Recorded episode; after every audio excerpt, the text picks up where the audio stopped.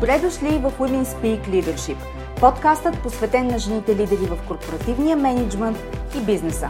Аз съм Анета Сабова, основател на медийно-консултантска компания Impact Solutions.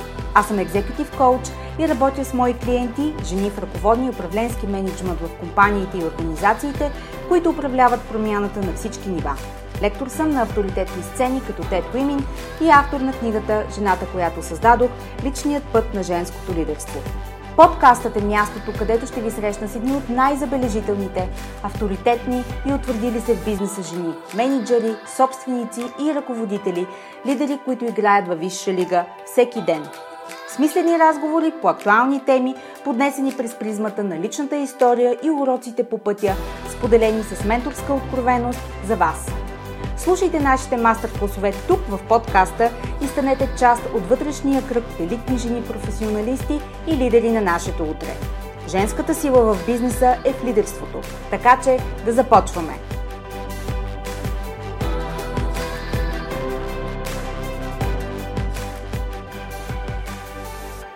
Здравейте и добре дошли в подкаста, посветен на жените лидери в бизнеса в България Women Speak Leadership. Как сте?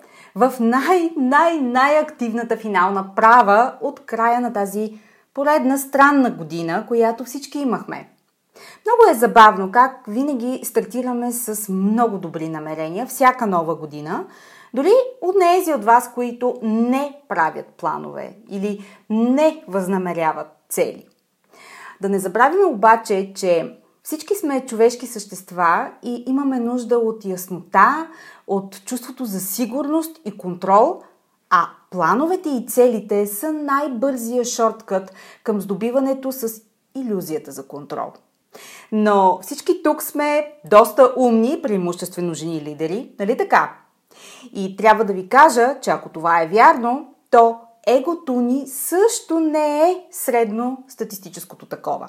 Което означава, че дори когато тръбим как вече не се ограничаваме от планове, а само си пожелаваме да сме живи и здрави на нова година, често под повърхността стои същия страх, който ни кара да правим планове.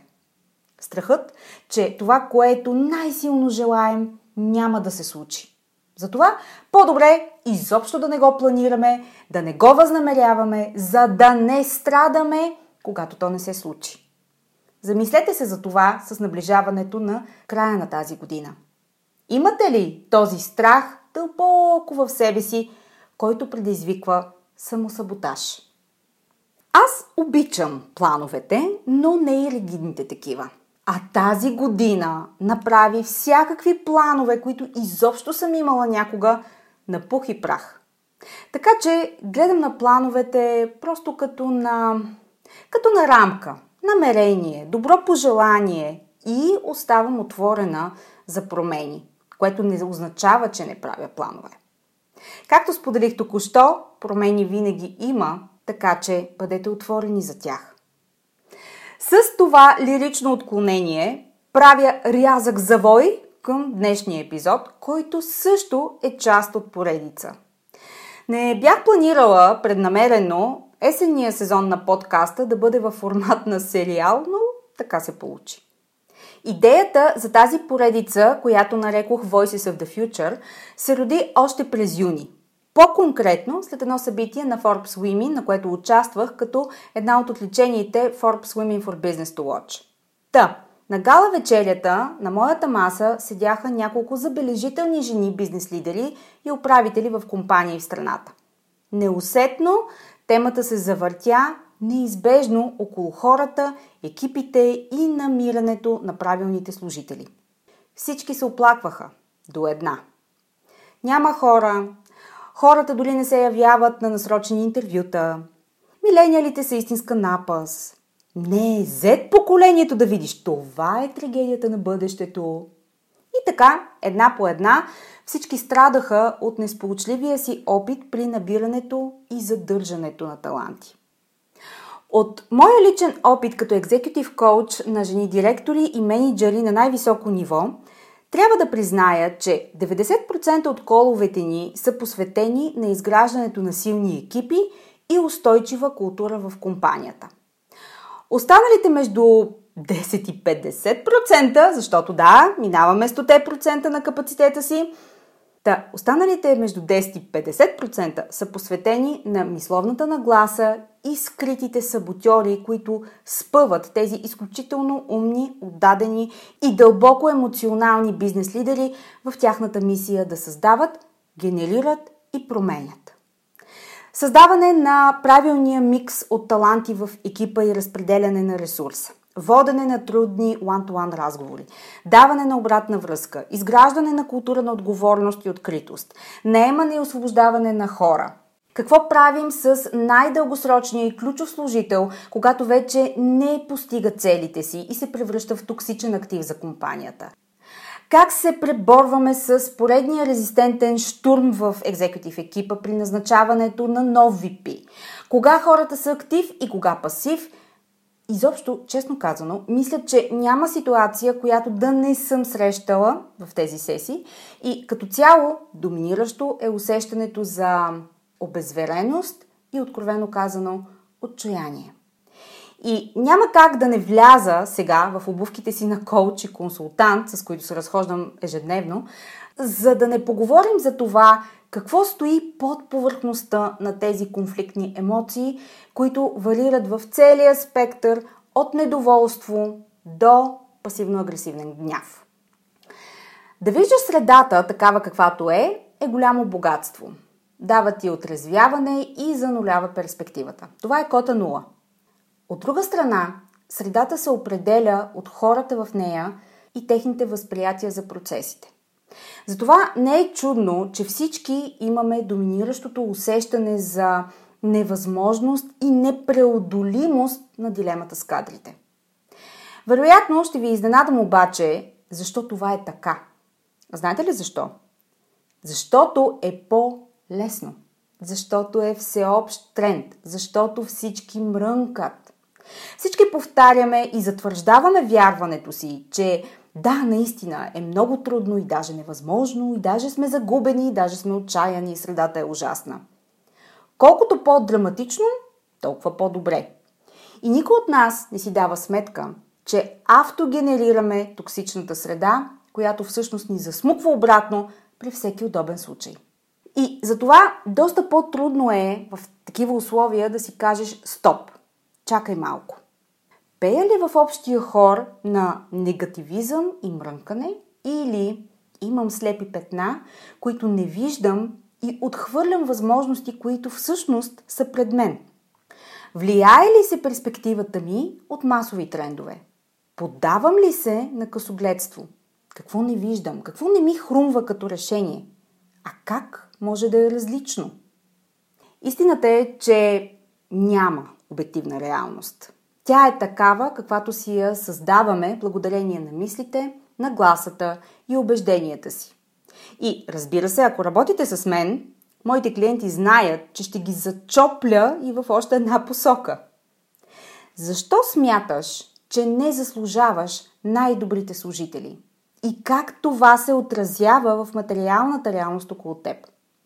Докъде се простира твоята отговорност за това да имаш текучество или пък да не попадаш на правилните хора?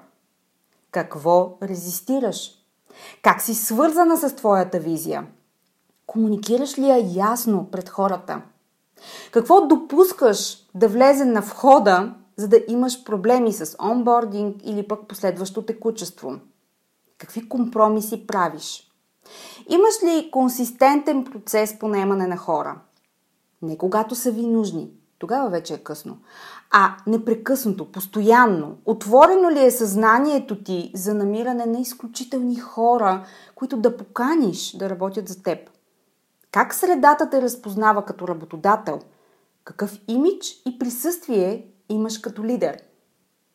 Изобщо, подцелее понякога в моите сесии, мога само да ви успокоя, че е двустранно.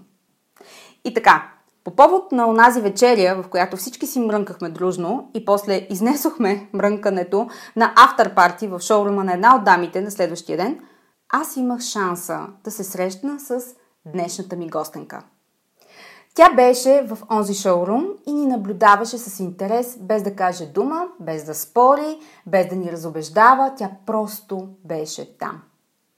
И когато стана ясно, че всички ние сме средно около 20 години по-възрастни от нея, а се държим като разглезени хлапета, решението някак си дойде мигновенно.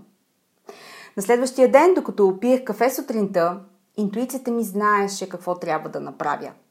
Исках поредица с няколко енергични, смели и различни млади жени, които са доказателство за всички нас, че не сме си свършили работата, за да ги срещнем, за да ги привлечем да работят за нас и да ги убедим, че заедно можем да създаваме едно по-красиво бъдеще. Така се роди Voices of the Future. Тук ще ви срещна с три невероятни млади жени, с които се запознах и които имам честа да се съгласят да бъдат гости в подкаста. Те са лицето на бъдещето, всяка много различна и в същото време носеща в себе си много от онзи устреми мечти, които ние също имахме на тяхната възраст. Спомняте ли си? Или да си го кажем, самодоволството от натрупания опит и успех ни е замъглил съзнанието. Какво стана? Остаряхме ли и мозъците ни закърняха? Загубихме ли устремта да се пуснем по най-низкото съпротивление, а то често е негативно мислене? Затрупахме ли се с проблеми? Станахме ли прекалено сериозни? Липсва ли ни фантазия? Да, така им говоря на моите клиенти, когато има нужда от отрезвяване. Вярвам, че кризата с кадри и таланти е криза на липсата на фантазия и нежеланието на нас лидерите да сме гъвкави и способни да водим промяната. Вярвам, че срещата с моите гости в тази поредица ще ви накара да преосмислите вашето отношение към проблеми, които да, бизнесът има днес. Но също така, кога е било лесно? Или май се поддадохме на консуматорската иллюзия, че нещата стават лесно и бързо – за това сме лидери на висота, за да намираме креативни и умели решения на проблемите пред нас, да се осмеляваме и да поемаме отговорност за унези 50%, които са под наш контрол. Не можете да промените демографията или трагичните последствия от модерната консуматорска култура, но можете да направите вашите избори и това да промени вашата среда и обкръжение. Въпросът ми е ще си го позволите ли? Обещайте ми, че ако слушате подкаста, ще го направите.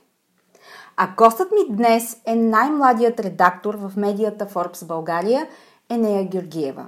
Тя е журналист, който подкрепя развитието на стартъп екосистемата и социалното предприемачество, като разказва техните истории. Приносът и за развитието на бизнеса я прави част от селекцията топ 5 на младите жени в предприемачеството през 2021 година на AmCham EU и Junior Achievement Европа. Енея е член на Асоциацията на европейските журналисти, автор е на Европейската конвенция за младежка работа в рамката 2020-2025 година и също така е модератор на бизнес събития и акселераторски програми. Преди да стане част от семейството на Forbes, Ене е писала журналистически финансови анализи за Economic BG и списание Економика. Радвам се, че спечелих доверието на Енея и тя днес е първият гост в Voices of the Future на подкаста Women Speak Leadership. Приятно слушане!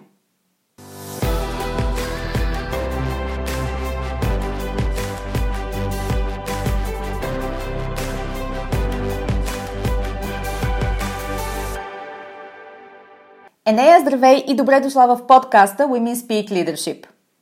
Благодаря, Ани. Удоволствие да ти гостувам. Преди да навлезем в а, нашия разговор, за който съм много любопитна, а, имам една по-голяма любопитка, която искам да си я задоволя още сега. Имаш много запомнящо се име. Кажи ми, има ли история зад него? Означава ли нещо? Комбинация ли е от букви на близки хора или какво? Въобще има ли история? Има история. А, ето ви сега ще върна малко назад. Чела ли си Омир? Да, в далечните ученически години. Ето сега ще ти припомня. А, когато ахейците нападат Троя, града е опожарен. Така. И Еней е един от героите, които успяват да спасят шепа троянци. Заедно с тях бягат от пожарената Троя и създават древен Рим. Накратко, това е една история за любовта от една цивилизация към друга. Много интересно. А твоите родители как са се свързали с тази история? Ами, слугите си изцяло на мама. Така. А, тя е човек, който много чете, много любопитен човек, занимава се с изкуство и, и дошло естествено. Решила да. е, че а, щом, щом има дъщеря, правила е креативност и така е решила. Да, и те е белязала с борбена и красива душа. Много хубаво. Поздравления за твоята майка. А, защото името е много важна част от а, това, кои сме ние и, както казват хората, прозорец към душата. А, така че не е случайно, може би, че тя е избрала такова име за теб. А, добре, разказа в интрото историята на нашата среща и това със сигурност е, ще бъде урок за много бизнес лидери, които са склонни да влизат в така общия коловоз на отчаяние от е, несполучливи назначения и като цяло предизвикателния пазар на труда, който не е от вчера. Нали? Това беше предизвестена динамика още 10-15 е, години назад, когато аз бях част от корпоративния свят. А, искам обаче да те попитам, ти как се чувстваше, докато ни слушаше в, а, в онази зала, в онова фое, с останалите дами, да, откровено казано, хейтим твоето поколение? Ами, истината, че направил много голямо впечатление и си запомнила детайли от разговора например, в моето съзнание в момента не са останали тези цели. Аз знам, знам а, кои бяхме там, знам, че имахме много хубав разговор и за мен е станало много естествена част да, да приемам това, че не всички са в моя балон. Нали, вие сте в много различни среди и това, че аз се промъквам във вашите среди много често заради работата ми не означава, че а, трябва да забравя, че имаме, че сме различни. Нали, вие не сте се докосвали до хората, с които аз говоря, които са на моите години. Тук веднага подчертавам, че по време на разговора ни аз те, нали, под една страна се опитам да не генерализирам, mm-hmm. защото имам удоволствие да съм в а, една много хубава среда от млади хора, които са много борбени, а, готови са да дадат наистина максимум от себе си, но си имат своите идеали. И тук е момента на, на лидерите в бизнеса да, да открият кое е нещото, заради което този млад човек е готов да даде не 8 часа от ежедневието си, ако трябва и 15, 16 часа, нали, да, да гори в това, което прави. Да, отговор на въпроса е, че аз съм свикнала на такива разговори. Те не ме застягат, но са много хубав повод да, да споделя за другата перспектива. За това, че не годините са определящи, а по-скоро опит на човека и какъв хъст той има. Дали открива това, което обича да прави и дали му се посвещава. Mm-hmm. А, това, което м- казваш, на практика отваря а, вратата за един разговор, който аз мятам, че му е крайно време да се случи, защото а, поляризацията и възможността да минем в динамика на ние-те, ние тук, пък те там, без значение кои са тия ние те, а, създава принципно разделение. Ти знаеш, ние го виждаме навсякъде, и в обществото, и в социалните мрежи, и в медиите, но а, аз съм, искам да се възползвам и да дам като подарък на, на всички, в частност жени бизнес лидери, които слушат подкастите, слушат в момента, като човек поставен на горещия стол, който е дошъл доброволно, за да сподели своята гледна точка и да открие като тайна или да повдигне завесата пред това, кои са извинявай за израза, кадърните млади хора, които всички ние искаме да работят с нас, за нас, а, какво според теб е онова нещо, което по-зрелите, да кажем, бизнес лидери, които вече сме стигнали някакво ниво, всъщност може би не виждаме, може би е наше сляпо петно или може би предвид нали, Олимпа, на който се намираме и гледаме много от хеликоптер позиция, света около нас, на практика пропускаме?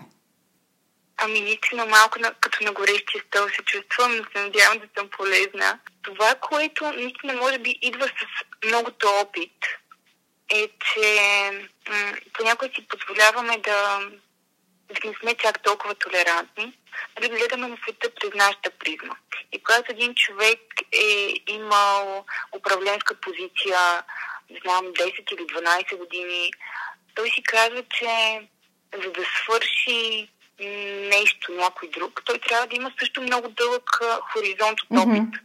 Тук опита ми на мен пък е различен, защото има хора, които са невероятно талантливи и са успяли да натрупат много ценни знания от това, че конкретно с нещо ги влече. Независимо дали ще бъде знам, търговия, графичен дизайн. Ако ти самата откриеш нещо за себе си, което много ти харесва да правиш, ти напредваш него невероятно бързо и това е защото даваш цялото си време на него.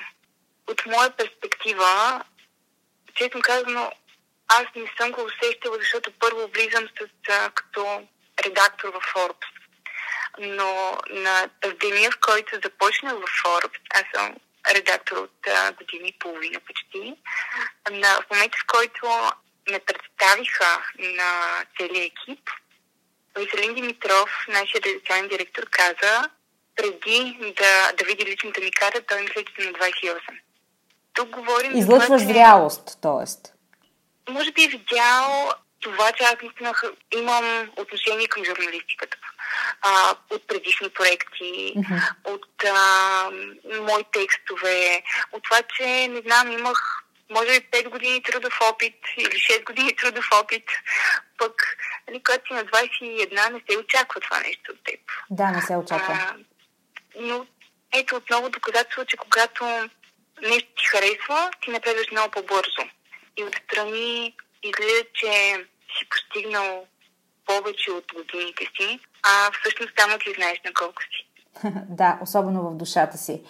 А, да, да. Добре, а, със сигурност а, нали, не се очаква да си стигнал някъде, където си, без значение каква е възрастта, е нали, предубеждение, което във всеки един момент съществува. Веднъж спрямо младите хора, след това ти знаеш, особено бидейки жена, в един момент има много категорични очаквания на определена възраст да са се случили някакви определени неща, защото след това определено нещо се случва или не се случва. За жените над 50 даже няма да коментирам какво е отношението към момента, но то ще се промени в следващите 10 години, включително и в България. Обаче, разбираш ли, аз, извинявай, но ще продължа да дълбая. Ние, като лидери, които работим с хора като вас или които назначаваме млади хора, Както наскоро си говорих с една дама, която също беше гост в подкаста преди време, и тя това ми каза, те са много малко. Тези, които са а, адекватни, пълни с страст, с желание, с отдаденост, готовност да учат. А ние искаме само тях.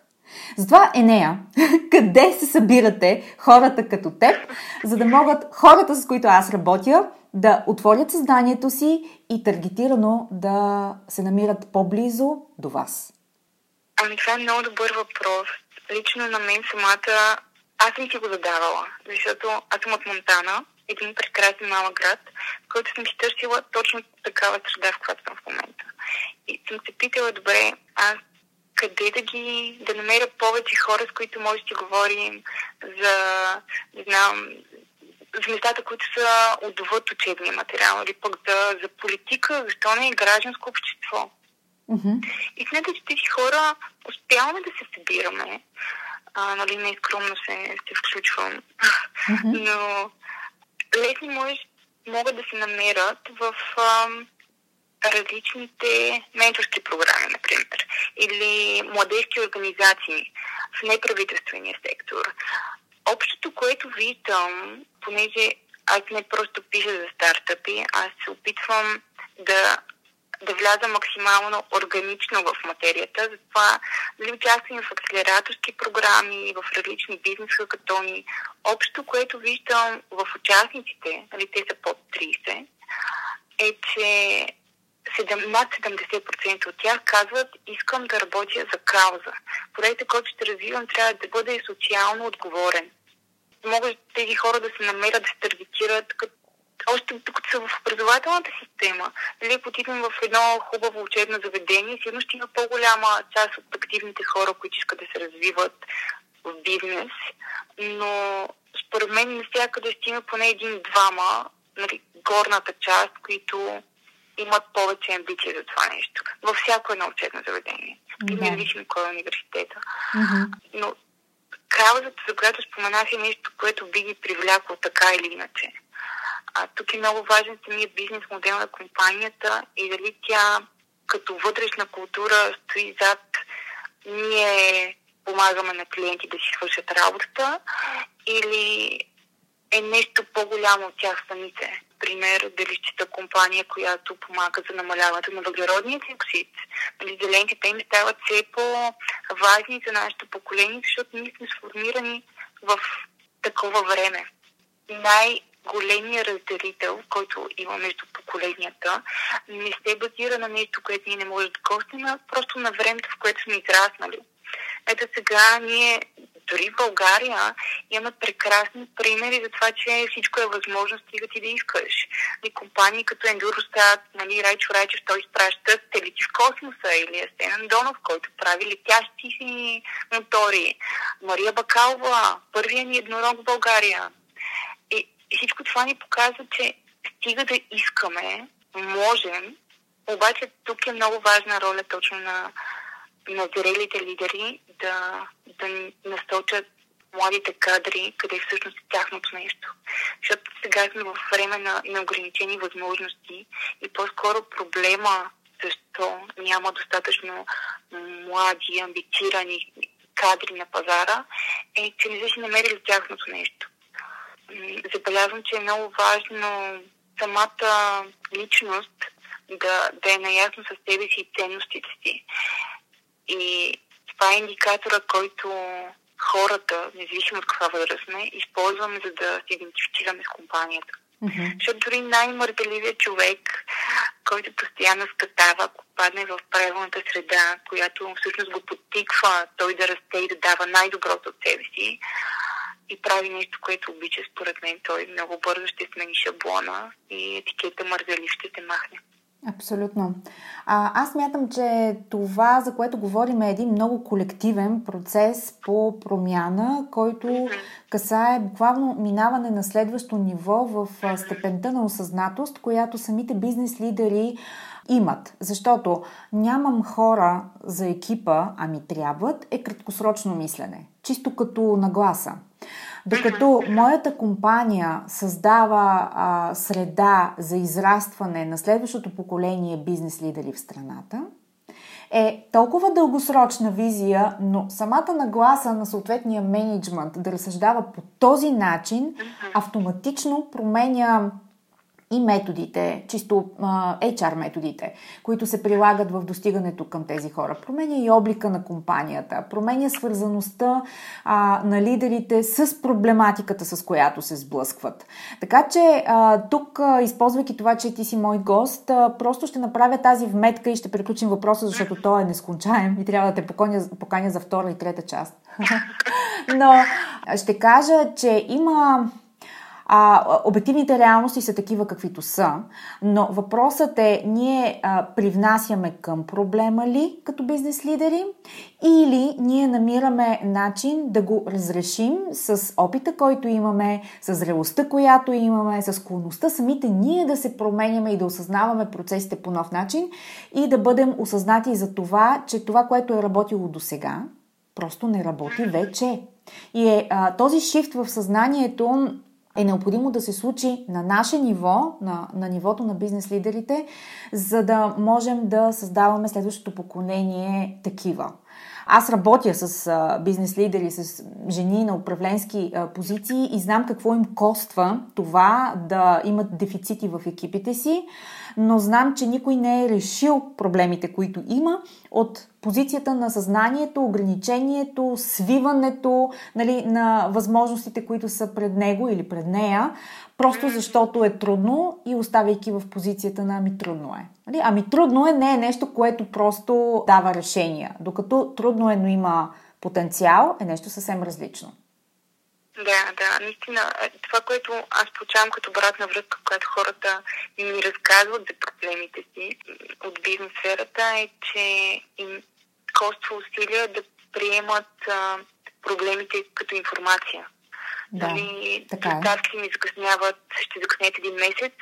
Това не трябва да го приемем като проблем, защото в края на деня сме нали, потънали в едни емоции, които не дават плодове, а по-скоро трябва да го приемем като информация, върху която да се съсредоточим и да видим какво е решението. Разбира се, това вече е виж пилотаж, защото доставките закъсняват, може да означава, че а, няма да може да отговори на поръчка, това означава намаляване на, на приходи, ако си малка компания, това може да ти коства работно място. Така е, да.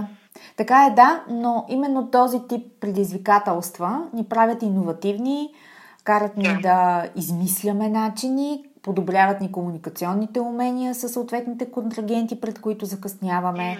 В смисъл, няма идеална среда на цветя и рози, както аз обичам да казвам, да, която е създала пробиви и качване на следващо ниво. А предполагам ти в стартъп екосистемата пък го виждаш още повече.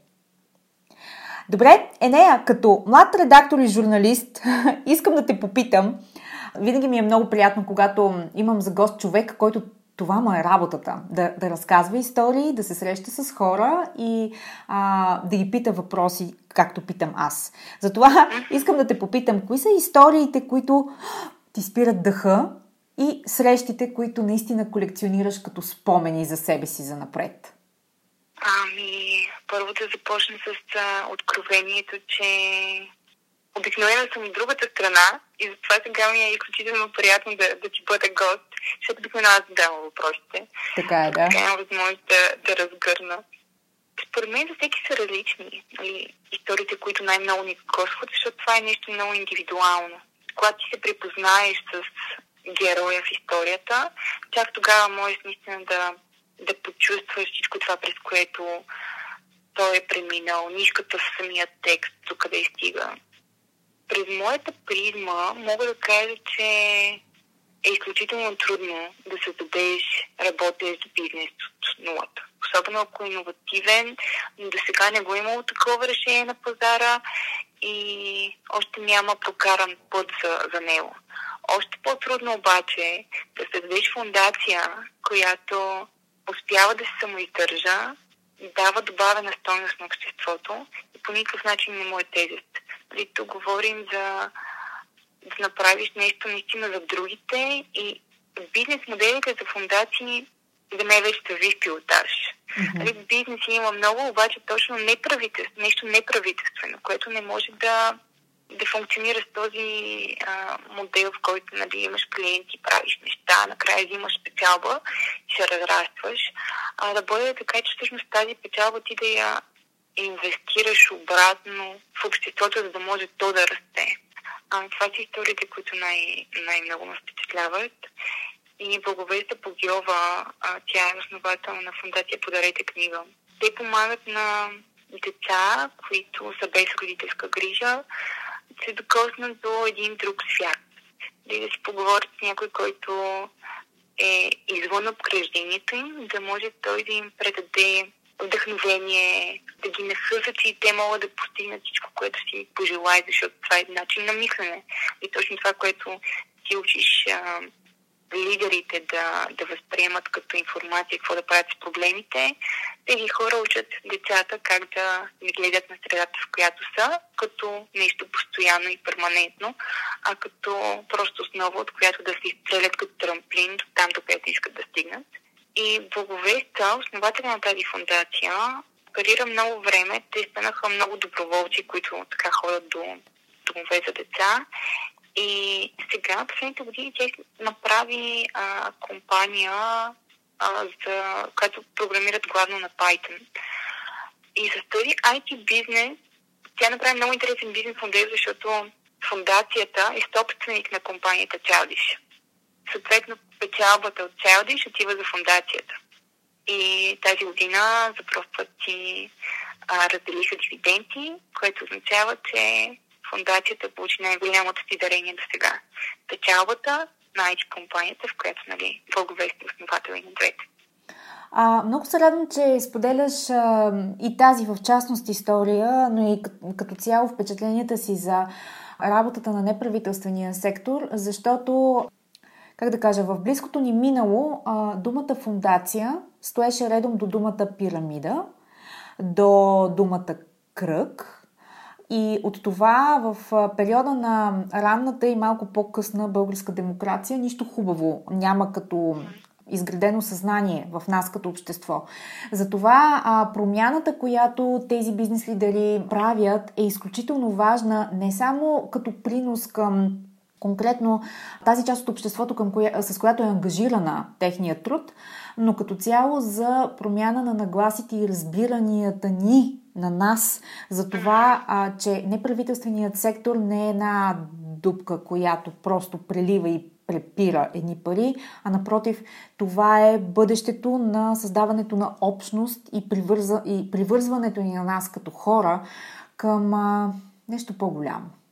Нали? Защото в крайна сметка всички живеем в едно общество, за да се чувстваме приобщени. И аз се радвам, че имаш такива истории и възможността да се срещаш с а, такива хора, защото това е изключително обогатяващо и променя средата.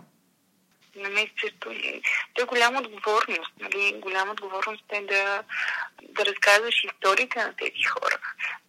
Например, те ми разказват, че а, били един път пред а, фалит, втори път пред фалит. Не конкретната история, но а, по принцип ми се случва да. събеседници. Mm-hmm. И е много хубаво, когато се появи някой и им даде гласност. Защото тогава те си казват, добре, може да има смисъл. Защото наистина ежедневието им не е лесно. Не е лесно нито на фундациите, нито на малкия бизнес, нито на наследните компании, които не знаят как ще се задържат на, на пазара но хубавите истории, тези, които са свързани с много хъст и воля, а не случайно ние пишем истории за успех, защото целта ни е да го мултиплицираме. Когато разкажеш историята, че всъщност не е лесно да, да си предприемач, но крие много добавена стойност за обществото. А, и... аз, аз напълно ще се свържа с това, което казваш, че не е лесно. Мисля, че бидейки вече, живейки в едно консуматорско общество, ние имаме голямо, голямата грешна представа, че нещата идват лесно и бързо. И сме забравили а, нормалната човешка част от, а, и от живота, и въобще от битието ни, че най-смислените, най-еволюционно поддържащите ни като хора, като човешки вид, и събития, и обстоятелства, и преживявания са онези, които са ни изправили на ръба на ръба на оцеляване. И преодоляването на тази трудност, предизвикателство, тежест, скръп са ни направили по-добри, по-силни, по-смели, по-можещи, по-инновативни. Просто няма друг вариант. И а, често казано, ако спрем да обсесивно да търсим варианта нещата да се случват лесно, мисля, че ще бъдем много по-спокойни с тези периоди, както например сега навлизаме в такъв, които са предизвикателни и които наистина ни изправят на ръба, за да ни тестват колко още можем да бъдем по-добра версия. И е хубаво това да си го запомним в тази минута от подкаста, защото следващите месеци ще, ще ни тестват колко сме добри всички. така е предизвикателството във възможности а, е талант. И много компании, които са още в началото си, говорим си просто и те ми споделят, добре, и това не става, и това не става. Не може ли така малко по-бързо да дойде ага. момента, в който пазарът те приема, в който вече си голяма компания. И нали, тук е моето окоръжително, че ако стане много лесно, просто няма да има какво да се разказва. И не случайно най-големите компании най-интересните компании, да имат много предизвикателства с гърба си, които са минали. И точно тези предизвикателства, от моя гледна точка, си им помогнат да направят иновациите, които са ги превърнали след това в толкова големи компании. Нали, ти ако вървиш по една плоскост, всичко е монотонно и не се случва нищо междувременно, то тогава ти не можеш да растеш бързо а, не можеш да, да приключиш бизнеса, нищо, че той най-вероятно няма да, да скалира необходимите темпове. Така че предизвикателството обикновено са а, нещо, на което трябва да се радваме. то или ни показва, че всъщност можем да надскочим с си и да направим нещо прекрасно, или понякога ни дава индикатор, че не сме на прав път, ако а, идеята ни не може да се задържи на повърхността, когато има сътресения, особено ако те са леки, това показва, че нещо трябва да променим. Да, трябва нещо да трябва да преразгледаме. Mm-hmm. Добре, нека сега от историите, хубавите истории, историите на успеха, а, които ти разказваш, да си поговорим за теб. Кажи ми, кои са уроците лично за теб като човек, като млада жена, към които се връщаш постоянно и които, може би, колекционираш, за да се връщаш постоянно за напред? Ами, Ани, не ми е много лесно да говоря за компании, защото истински вярвам в това, което правят. Нали? Аз а, съм не по-малко амбицирана за успеха им от те самите, защото знам добавената стойност. Сега това ми е предизвикателство. Така е, зная. Това е част от моята работа, да поставям лидерите на ръба да говорят за себе си, защото те могат да говорят за компаниите си, екипите си, приноса, импакта в обществото до безкрай. Аз това го знам, аз това работя. Но когато натиснеш бутона нали, на тяхната болка или на тяхната уязвимост, ето тогава идва истинската дълбочина.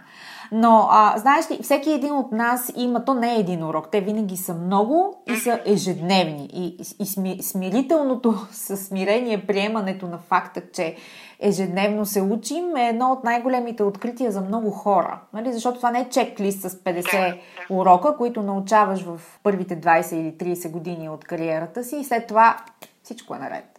нали? а, затова ми е любопитно от позицията си сега, там където си, кои са онези неща, които ти правят впечатление за теб самата, които след това си кажеш, ага, значи всъщност Нали? И, и си любопитна, дори сама със себе си, защото уроците не винаги е нужно да бъдат съсипващи. Нали? Понякога просто е въпрос на любопитство и самонаблюдение. Ами, те са някои нещата, които ми излизат. Нали, най-простичкото е свързано с това, че правим по много неща, често да. нещо се обърква, нещо зависи от някой друг, пък а, ние нямаме контрол върху това нещо. И, и в тези моменти, нали, колкото и да е така символично, аз съм от математическа гимназия и докато ни подготвиха състезания, нещо като мантра, което звучи в главата на всеки един учител по математика е когато имаме някаква задача и не знаем какво да правим, как да я решим, как да стигнем до този накрая въпрос, е да правим това, което знаем. Нали, тръгваш от най-малкото, най-простичкото нещо, да, първата стъпка. дава инерция. Да, mm-hmm. и след първата стъпка вече почваш да се чудиш, добре, може би мога да направя и втората, тя трябва да е ето тази, например. И ти накрая на успешно стигаш до решение на проблем, но а, хубавото, че не се планираш. Нали, не, не гледаш крайния резултат, а започваш собственото си темпо да, да го търсиш. А, нещо, което им прави впечатление е начинът по който хората общуват. Има проекти, които още в самото им начало, ако не се поднесат с ентусиазъм, с а, това да се знае коя е крайната цел, те или стават много, много трудно, или някой не се стига до края. Е въпрос на комуникация, как ти го даваш на хората около теб или под теб, защото големи проекти, например, един стъжан в компания, да идва и почва да дава постоянно предложения. Нали? За него всичко е ново, процес не ги разбира и той постоянно дава и това, и това, и това, и това може да направи. Въпросът е, когато ти му кажеш, добре, ти харесваш тази идея, направи го като проект и го изведи до край. Да. Тогава се сблъсква нали, тази липса на, на опит с ентусиазма и не винаги се получава достатъчно подкрепа от обкръжението. Това може да са такива малки, малки хапки, които се дават, но давам работен, работен пример, защото е такава аудиторията. Но това е за всяко едно нещо от живота ни. Било то и си направим екскурсията някъде. А, ако е така, между другото, тръгнеш да я правиш, най-вероятно хората около теб няма да ви интересуват, но когато имаш хъс и си мотивиран да го направиш още от самото начало, ти им изпращаш сигналите, че това наистина е важно и те са много по-склонни да те последват. А кои са желанията ти за които си готова да вложиш сърце и душа, за да осъществиш? Колко големи могат да бъдат твоите желания? Желания? Ами, те са свързани с по-скоро решаване на някакви обществени проблеми. Uh-huh. А, не бих казала нещо лично. Кажи ми, като каза обществени проблеми, защото виждам, че а, това е нещо, което те дърпа напред, след като и а, неправителствения сектор е тема, която много ти влияе. А, какво е онова тогава, да те попитам, което истински те владява в момента в обществото ни? Просто недоумяваш как е възможно това да бъде така и да продължава да бъде така. Хората, които отхвърлят гражданското общество затова харесвам неправителствените организации, защото те много често проекция на бизнеса. И когато бизнеса види, че нещо не е както трябва, а, той, той иска да го оправи. Най-лесният начин да го прави чрез фундация, която съсредоточено работи по този проблем. М- образование, различни сектори, но а, се случват по този начин. Когато някой каже, например, е, защо точно тази каза трябва да подкрепите сега? А, нали, ме веднага ми излиза, добре, този човек, той подкрепя ли някоя кауза? Mm-hmm. Защото в кръговете, които съм аз, никой не обвинява другия, защо подкрепя точно тази кауза.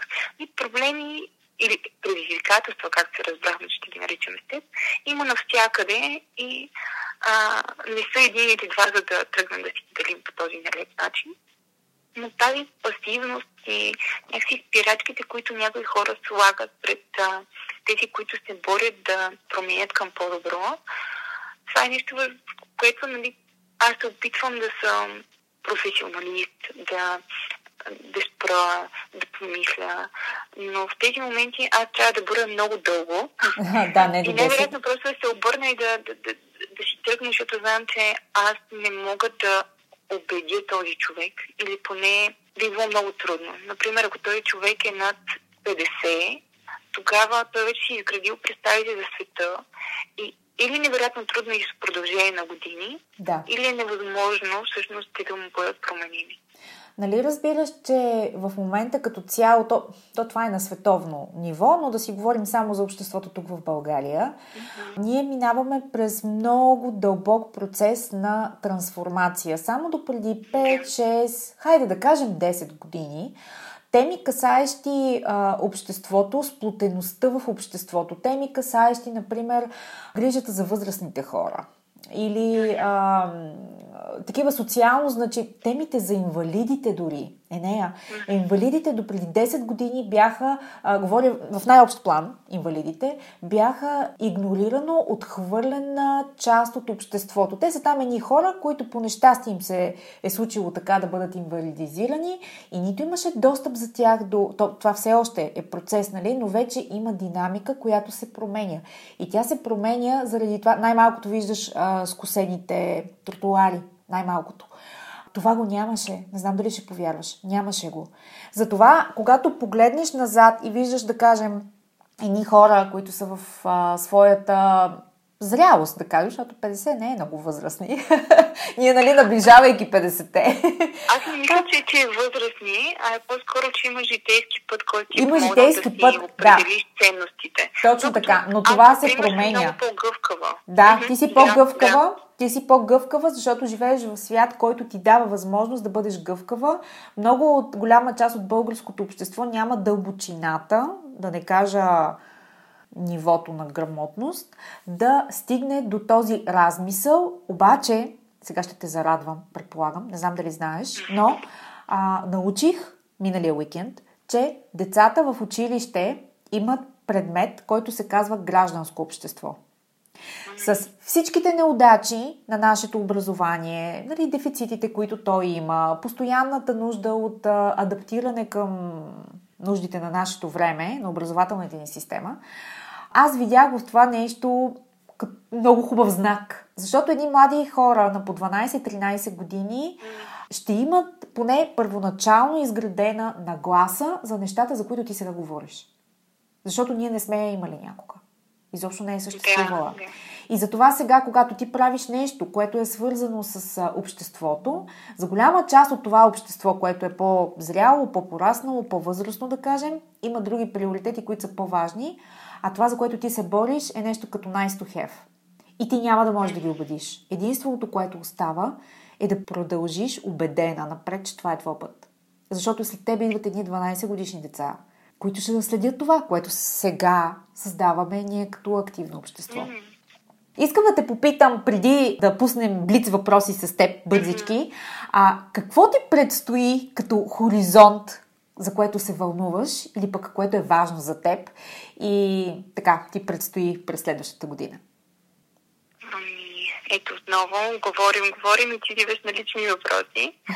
А, със сигурност ще има много интересни компании и неправителствени организации, за които да, да си говорим, които да, да подкрепим, които да най-накрая някой да им каже, че да им даде ръка, за да могат те да израснат.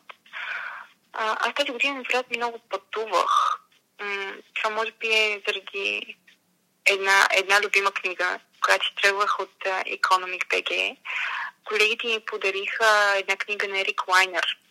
Той е американски журналист, който обикаля местата с най-висок индекс на щастие. Ага, да, чувала съм за нея. Да, а, география на Божнеството е българския да. превод. И след тази книга, преди може би е ходила в четири държави, пет, нещо такова. Сега за една година, мисля, че, че станаха шест. Някой, някой по-на изток дори. И да, и сега след нашия разговор, аз двете пътувам за Дъблин. Там ще посетим с приятел офисите на Google, на Amazon и общо взето за мен е много важно това пътуване. А, не конкретното към Дъблин, но всяко пътуване те прави една идея по-различен, защото ти дава нова перспектива. Виждаш различни хора, различна економика, средата е различна. Така, а, да. Което те обогатява. Богати са хората, които а, могат да пътуват, защото това ги прави толерантни, разбиращи mm-hmm, и виждащи. Да, а, исках да, да, да споделя само, че ние хубаво правим разделение между, а, в началото между възрастни и млади, но за мен това просто е на колко години си и опита, който имаш. По никакъв. Е. начин а, не, не слагаме етикети.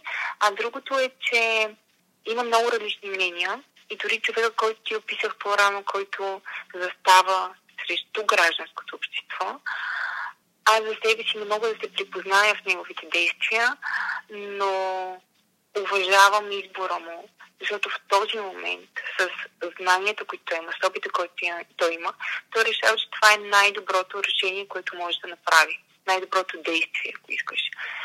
И тази толерантност е невероятно важна. Срещу може да е човек, който ти изобщо не си съгласен, но не ти трябва да си съгласен с него, за да го уважаваш.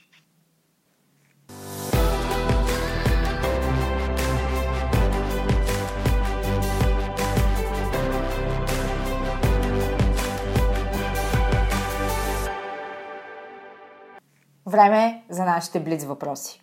Готова ли си? Да. С каква мисъл се събуждаш?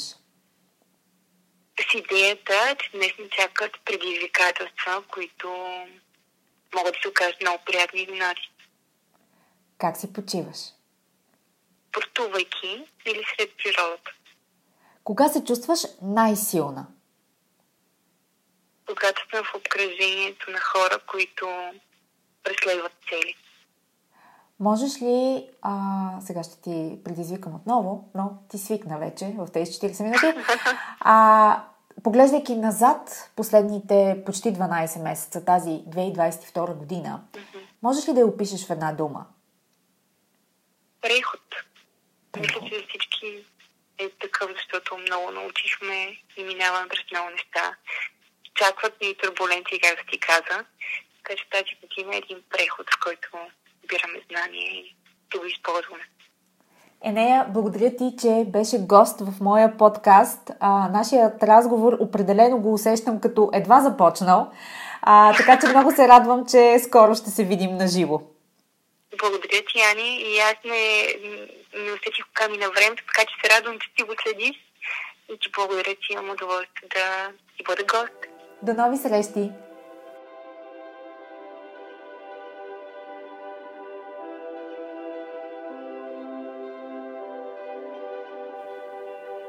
Благодаря ви, че бяхте част от днешния епизод.